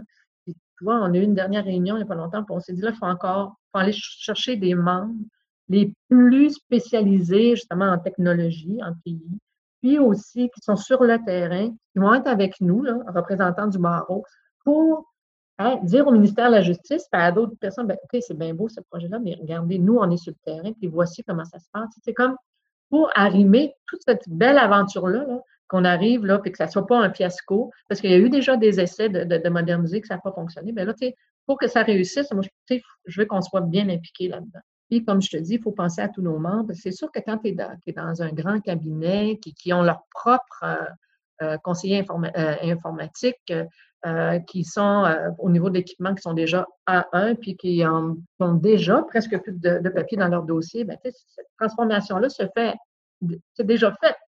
Mais je connais des gens, puis même ici, moi, à mon petit bureau, on est juste huit, on n'est pas, quand même un bon son, j'ai mon bon portable et tout ça, on, numérise nos choses, mais on n'a pas, pas à porter de la main un, technicien qui va venir nous aider. Tout ça. Tout adapter ça, la, vitesse de l'Internet haute vitesse, c'est basique, là, mais c'est un. Mais, tu as raison parce que c'est un défi en région. Euh, on ne parle pas de mm. Québec ni de Montréal, mais euh, l'Internet haute vitesse, c'est un défi en région. Et mm-hmm. aussi, euh, comme un peu comme tu dis, arriver tous au même point à la ligne d'arrivée, le 3 avril 2023, ça sera un défi pour beaucoup de personnes. Puis on le voit maintenant, même avec les greffes numériques, quelqu'un comme moi qui est. Bon, je suis assez versé en technologie, mais il y a quand même un il y a quand même toujours un petit, un petit empêchement pour que ça évite que ça soit vraiment fluide pour même déposer un document à travers le greffe euh, euh, numérique. Je pense que tu as raison, c'est un, bon défi.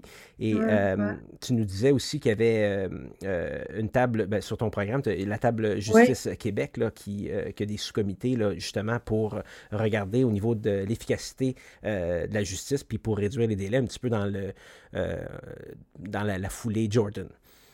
Mmh oui, effectivement. Puis on siège là-dessus. On a Audrey Gagnon, euh, qui est sur le CA avec nous, qui nous fait des rapports détaillés euh, à chaque CA qui et, sur lequel je suis très attentive. C'est vraiment intéressant parce que, tu sais, bon, c'est aussi un autre comité qui a été créé pour, euh, à cause de Jordan, pour améliorer les délais, euh, pour l'accès à la justice, et qui est présidé par Elisabeth Corté, entre autres. puis, il y a eu, tu sais, il, il, y a eu parallèlement à ça, ben, d'ailleurs, ce qu'ils veulent, c'est promouvoir encore plus les PRD, hein, les modes, de, ça, va dans l'esprit de notre nouveau code de procédure civile.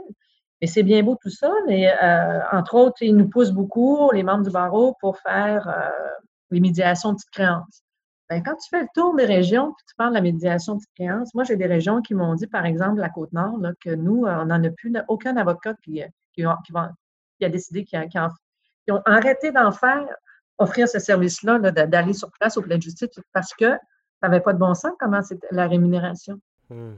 La rémunération était en plus euh, différente si tu réussissais la rémédiation ou non, alors qu'on sait très bien que le médiateur, euh, il fait ce qu'il peut pour réussir une médiation.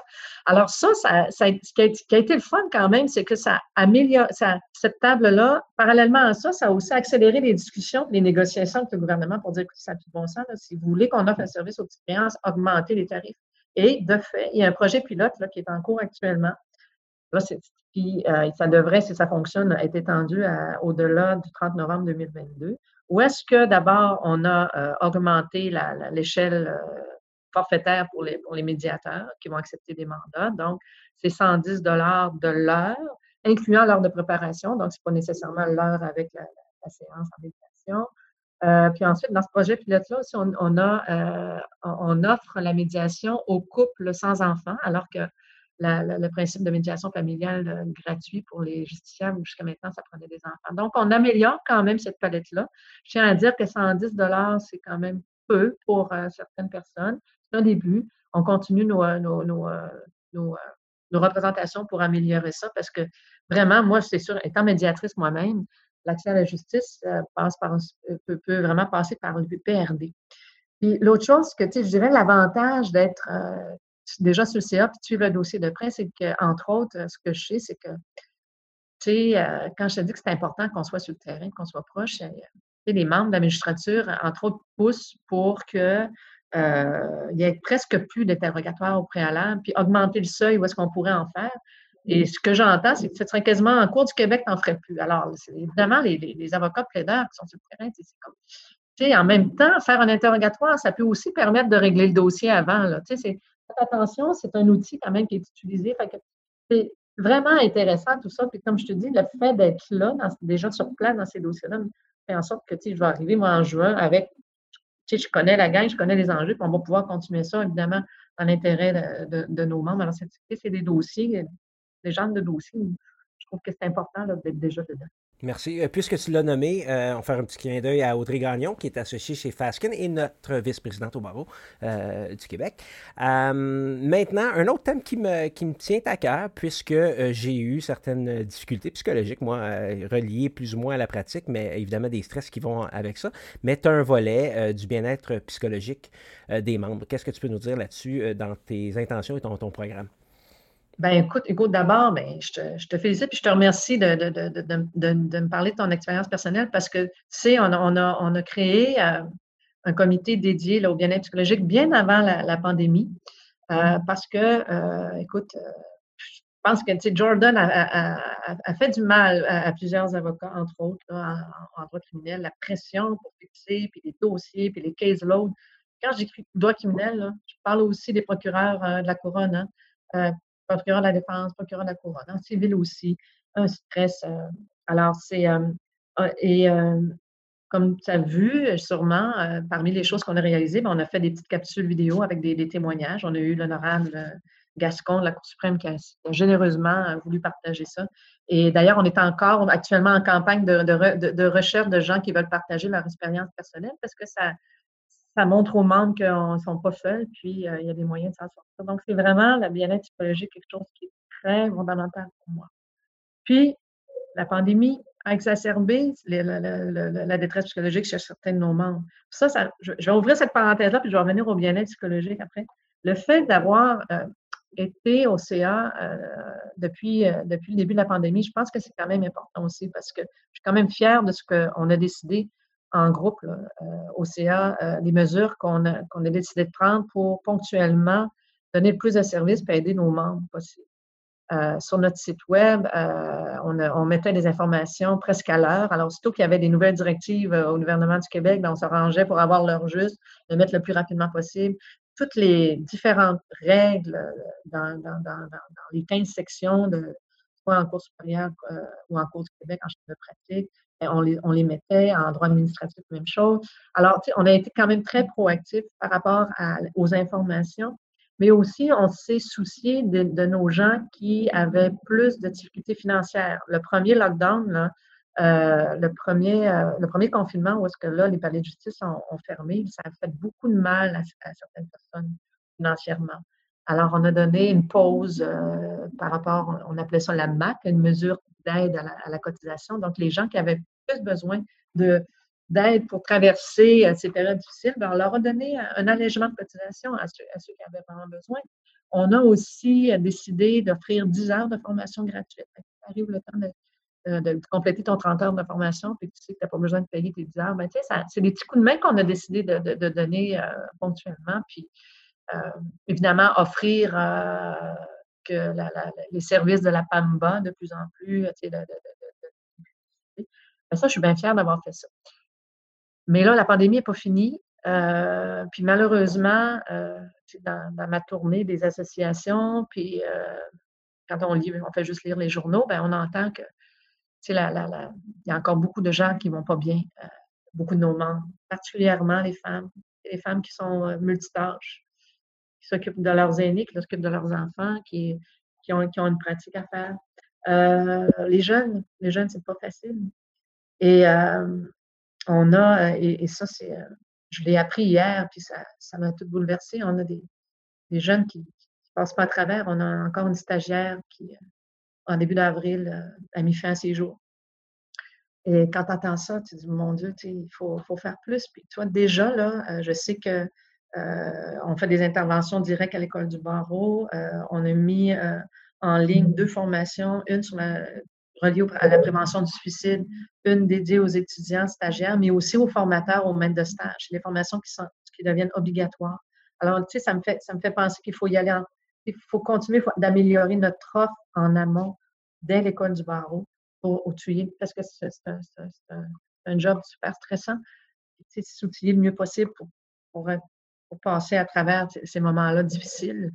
Et parmi l'autre, d'autres choses que, que je veux qu'on améliore au niveau de, l'aide psychologique, ben, la PAMBA offre déjà une, série, une panoplie de services, mais il y a une limite hein, au, nombre de séances que tu peux atteindre avec, avec la, cotisation. Moi, ce que je veux, c'est changer cette norme-là.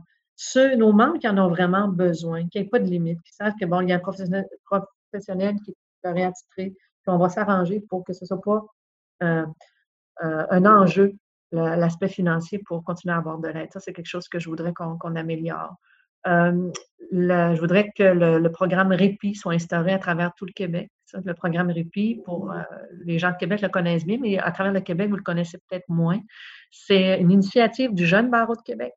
Alors, ça, c'est parenthèse, encore, je fais des parenthèses parmi les parenthèses. Moi, je suis vraiment impressionnée par le travail de nos jeunes, nos jeunes barreaux qui, sont imaginatifs, qui, qui pensent vraiment là, à, qui ont des idées de génie pour aider les gens. Alors, ça, c'est un programme euh, qu'ils ont mis en, place pour aider les avocats solo en petit cabinet qui euh, souffrent de problèmes de santé, santé mentale notamment.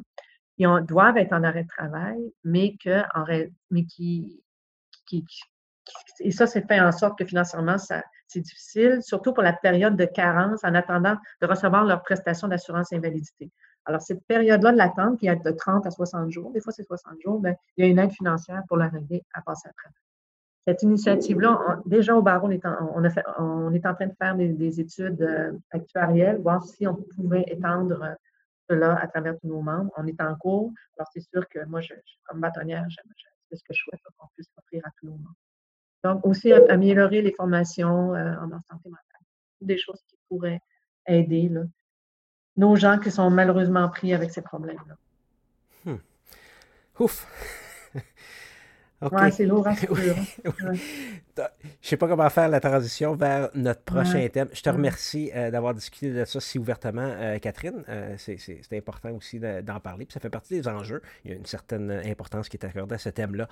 maintenant, au niveau de la valorisation de la profession, tu as un item dans ton site, valorisation et rayonnement, qui est une certaine importance aussi, qui, qui, entrecoupe quelques petits thèmes, hein, l'accès à la justice. Donc, ben, je, te, ben, je, te, laisse m'en parler.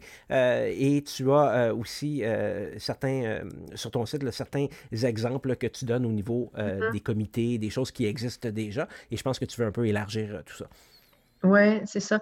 Ben écoute, ça, j'ai un peu valgaudé les termes, valorisation, rayonnement, avenir. Tu sais, dans le fond, on peut dire que c'est trois thèmes qui s'entrecoupent, je crois. Ben, la valorisation, il y a un des aspects qui peut répondre à ça, c'est malheureusement l'image de notre profession n'est pas super positive chez certains justiciables, euh, surtout reliés au coût.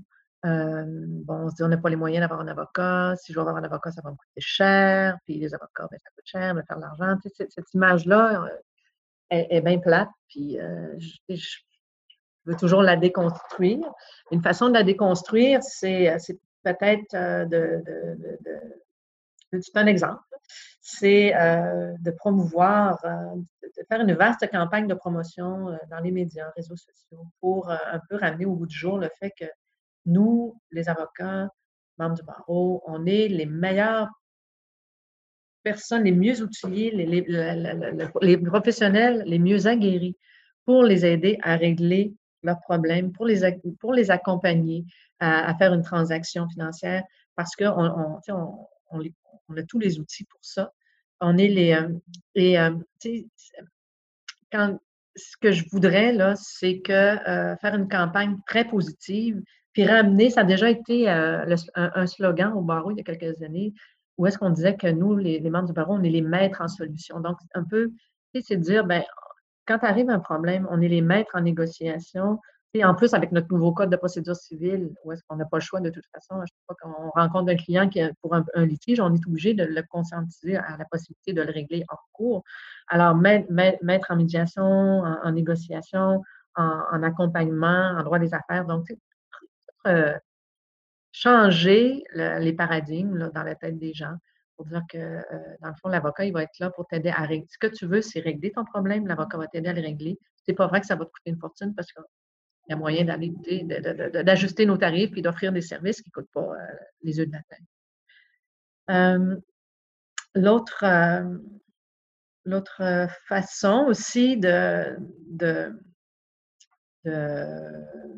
d'améliorer la, l'image de la profession, c'est de, redevenir un petit peu plus présent dans, lorsqu'il y a des, des, sujets qui touchent la, protection du public, des, sujets. J'avoue que dans la dernière année, on, été moins présent dans des commissions parlementaires aussi, lorsqu'il y avait des enjeux qu'on aurait aimé que le barreau se prononce. La pandémie, il est sûrement pour beaucoup, euh, mais euh, je pense que, et on, se fait dire, des fois, on trouve, ben là, le barreau, on ne vous voit plus, là. Vous ne soyez plus présent? Donc, c'est important, moi, je trouve, comme bâtonnière, d'être présent lorsqu'il y, a des, il y a des enjeux euh, d'intérêt public ou est-ce que on, aurait besoin là, que, que, que, les gens, puis, puis, ça, je tiens à le dire parce que j'ai déjà représenté le barreau dans des commissions d'enquête ou des commissions parlementaires euh, pour remplacer le bâtonnier. Et on est tellement bien reçu. Euh, on a tellement une bonne, euh, une bonne réputation comme ordre professionnel. Et c'est vraiment, ils, nous attendent, ils attendent, ils lisent nos mémoires avec attention, ils nous posent des questions. Vous n'êtes pas d'accord avec ce projet de loi-là, pourquoi? Puis, on est vraiment bien écouté, puis souvent, ce qu'on dit a une grande porte. Alors ça, pour moi, là, quand, on parle rayonnement, il y a ça aussi. Le discours public, faudrait revenir un petit peu plus. Euh. Hum, puis, puis, puis ton, ton, prochain thème, euh, le quatrième sur notre liste, c'est vraiment une bonne suite. Là, on en a une bonne transition. C'est un autre sujet que j'aime bien, qui est l'avenir de la profession. Euh, donc, évidemment, c'est un peu une continuité de ce qu'est-ce que tu viens de nous dire là. Mais tu parlais un petit peu d'intelligence artificielle, un sujet que je tripe total. je suis un, geek du droit et des technos. Et protection des champs de pratique, parle-moi un peu. OK, bien c'est ça. Des fois, on peut peut-être trouver ça drôle que j'aie mis les deux dans la, dans la même euh, section, mais en même temps, tu vas comprendre le lien. Euh, d'abord, euh, moi, depuis trois ans, là, je suis, j'ai présidé, puis je suis toujours sur le groupe de travail qu'on appelait Avenir de la profession. Donc, en 2020-2021, notre profession, on la voit comment? On a un article 128 qui, qui parle de nos actes, de nos actes réservés. puis on a la loi, mais on a des jugements de la Cour d'appel, la Cour suprême qui, qui, dit, bon, c'est quoi l'opinion juridique? Alors, il y a tout ça. Moi, je suis dans, la réflexion de tout ça, dans la modernisation aussi de notre loi. Puis, euh, parallèlement à ça, je suis aussi sur le groupe de travail où est-ce qu'on parle de, la, la, modernisation de la justice. Donc, toute l'arrivée de ces euh, technologies-là, l'intelligence artificielle, par exemple, qui ont des enjeux en droit. Et euh, c'est vraiment intéressant parce que ce qu'on a décidé de créer ce qu'on appelle un bac à sable. Donc, c'est un carré de sable. Est-ce qu'on, là, on, approche les gens de manière très ouverte. Vous, avez cette technologie-là à nous proposer. Bien, voici, euh, venez nous rencontrer, expliquez-nous-la. Nous, bien, vous savez que si vous, s'il y, a, y a des opinions juridiques, ça prend un avocat en arrière. S'il y a ceci, cela. Donc, et, venez dans, dans, notre bac à sable parce que si euh, d'aventure, vous avez déjà peut-être pris des mauvais plis parce que ça, n'entre pas dans notre, euh, ça ne respecte pas là, nos champs de pratique, bien, on va vous le dire, puis vous allez avoir le temps de vous corriger, on ne vous tapera pas ses doigts tout de suite. Puis on implique aussi notre, euh, les gens au barreau qui s'occupent justement de l'exercice illégal. C'est drôle, j'avais une réunion cette semaine avec des gens de l'exercice illégal, des gens du PAC à puis là, on en parlait, qu'on disait que l'approche barreau, elle est vraiment venez, on vous écoute, on vous entend, vous avez la chance, venez dans notre petit bac à sable, on va faire ça ensemble.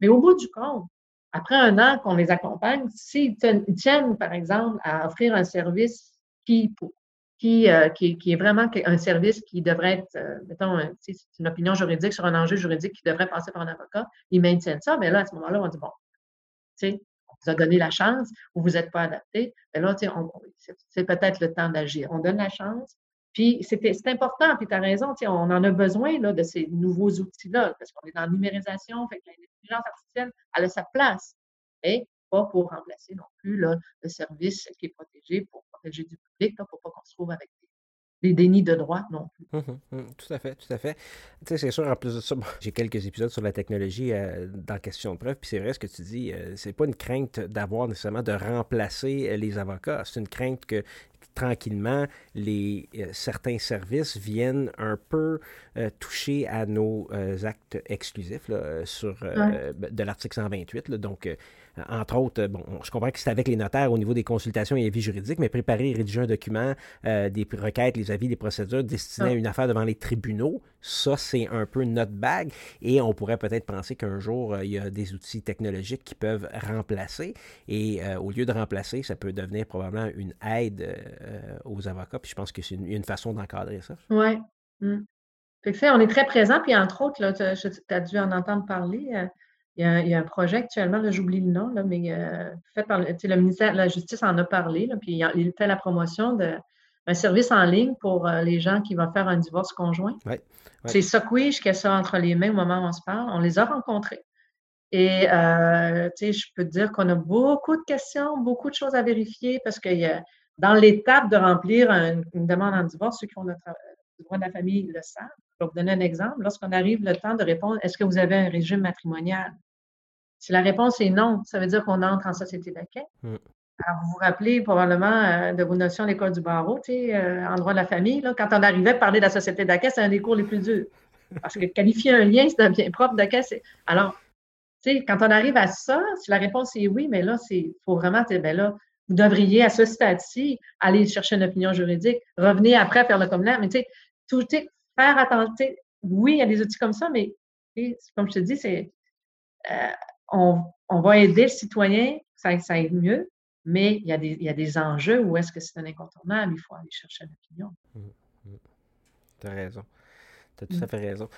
Euh, maintenant, Catherine, l'inclusion. Je pense pas me tromper si je te dis que c'est un peu un thème récurrent partout dans ton programme ou à quelques éléments. On retrouve des traces de l'inclusion dans plusieurs de tes choix, directement ou des fois un peu en, toile de fond.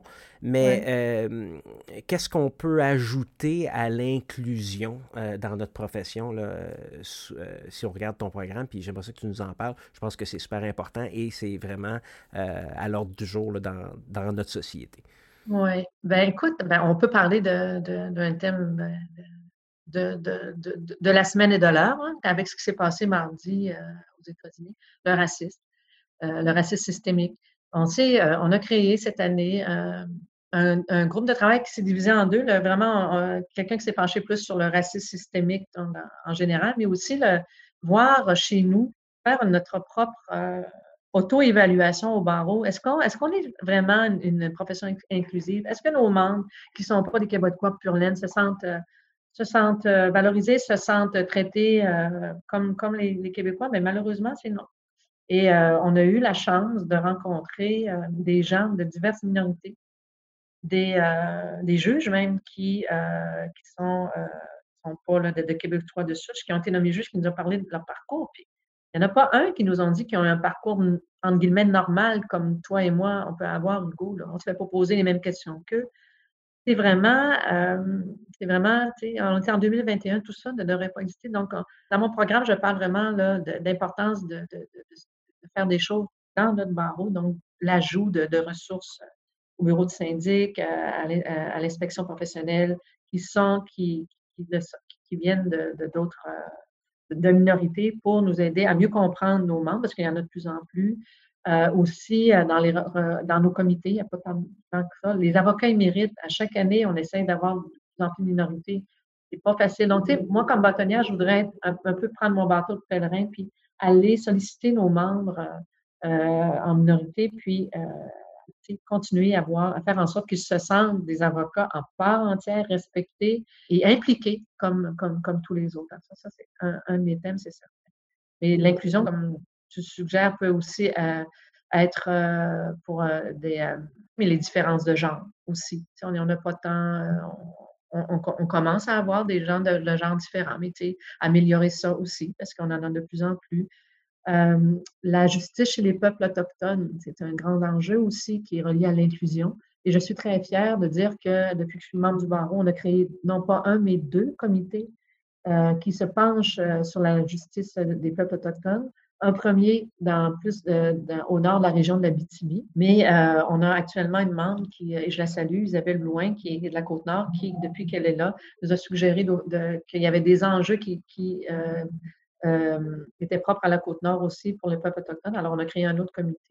la justice, là-bas, la Cour itinérante, c'est pas de la justice, c'est des injustices. Alors, on veut, on veut les accompagner, on veut continuer à les aider, à marteler au gouvernement de donner plus de ressources, plus de juges, plus de procureurs, procureurs de la couronne, procureurs euh, employés par l'aide juridique, euh, des moyens technologiques aussi, euh, des interprètes, des interprètes, ça n'a pas de bon sens, ils ne sont pas capables d'avoir justice dans leur langue. En tout cas, il y a plein, il y a tellement de choses incroyables encore à, corriger. je sais que, tu sais, des fois, ils nous disent, ben, c'est bien beau des promesses, il faut que ce soit concret, mais on va continuer, on va continuer à aider le plus possible. Puis c'est certain que ça fait partie de mes priorités de continuer à, diriger ces, comités-là pour qu'on les aide encore de plus en plus.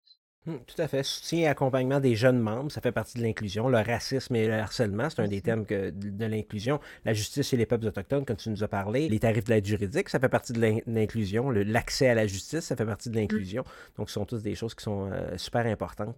Euh. Cinq thèmes assez rapidement, c'est super le fun de t'avoir entendu. Merci Catherine Claveau, candidate au poste de bratonnière du Québec, de nous avoir entretenu sur les cinq thèmes de ton choix et qui sont tirés de ta plateforme. Donc, on a parlé de modernisation, transformation de la justice, le bien-être psychologique des membres, la valorisation de la profession, l'avenir de la profession et l'inclusion. Maintenant que tu nous as fait cette présentation, je te laisse la parole selon les règles du jeu qu'on a établies pour conclure ton tête-à-tête avec les membres du Barreau du Québec. Le mot de la fin t'appartient pour les deux prochaines minutes, puis je te dis, je, te jure que je ne parlerai pas, aucune intervention de ma part. Alors, euh, je te laisse aller. Ben, dans le fond, je pourrais terminer en disant pourquoi ce serait, important de voter pour moi pour être la future bâtonnière. Euh, vous savez, on, je pense que j'ai parlé au début de, mes compétences, mon expérience, ma connaissance des dossiers. Ça, c'est les trois principaux arguments. Je pense qu'on peut quand même euh, tenir compte du fait que je suis une femme, puis euh, nous sommes 55% de femmes membres du barreau. Euh, on martèle que c'est important de défoncer le plafond de verre. Même si on, si on, ne convoite pas ces plus hauts postes-là en 2021, ben, c'est comme c'est faut laisser faire. Fait que moi, je pense que c'est le temps qu'il y a une femme à, la tête du barreau du Québec. Il n'y en a pas eu tant que ça dans le passé. là, ça fait quatre ans quand même qu'on a un homme euh, blanc de Montréal. Alors, un petit peu de diversité régionale, un petit peu de diversité euh, de genre, c'est sûrement approprié. J'estime aussi avoir une pratique qui touche la majorité de nos membres. Moi, je suis d'une petite structure.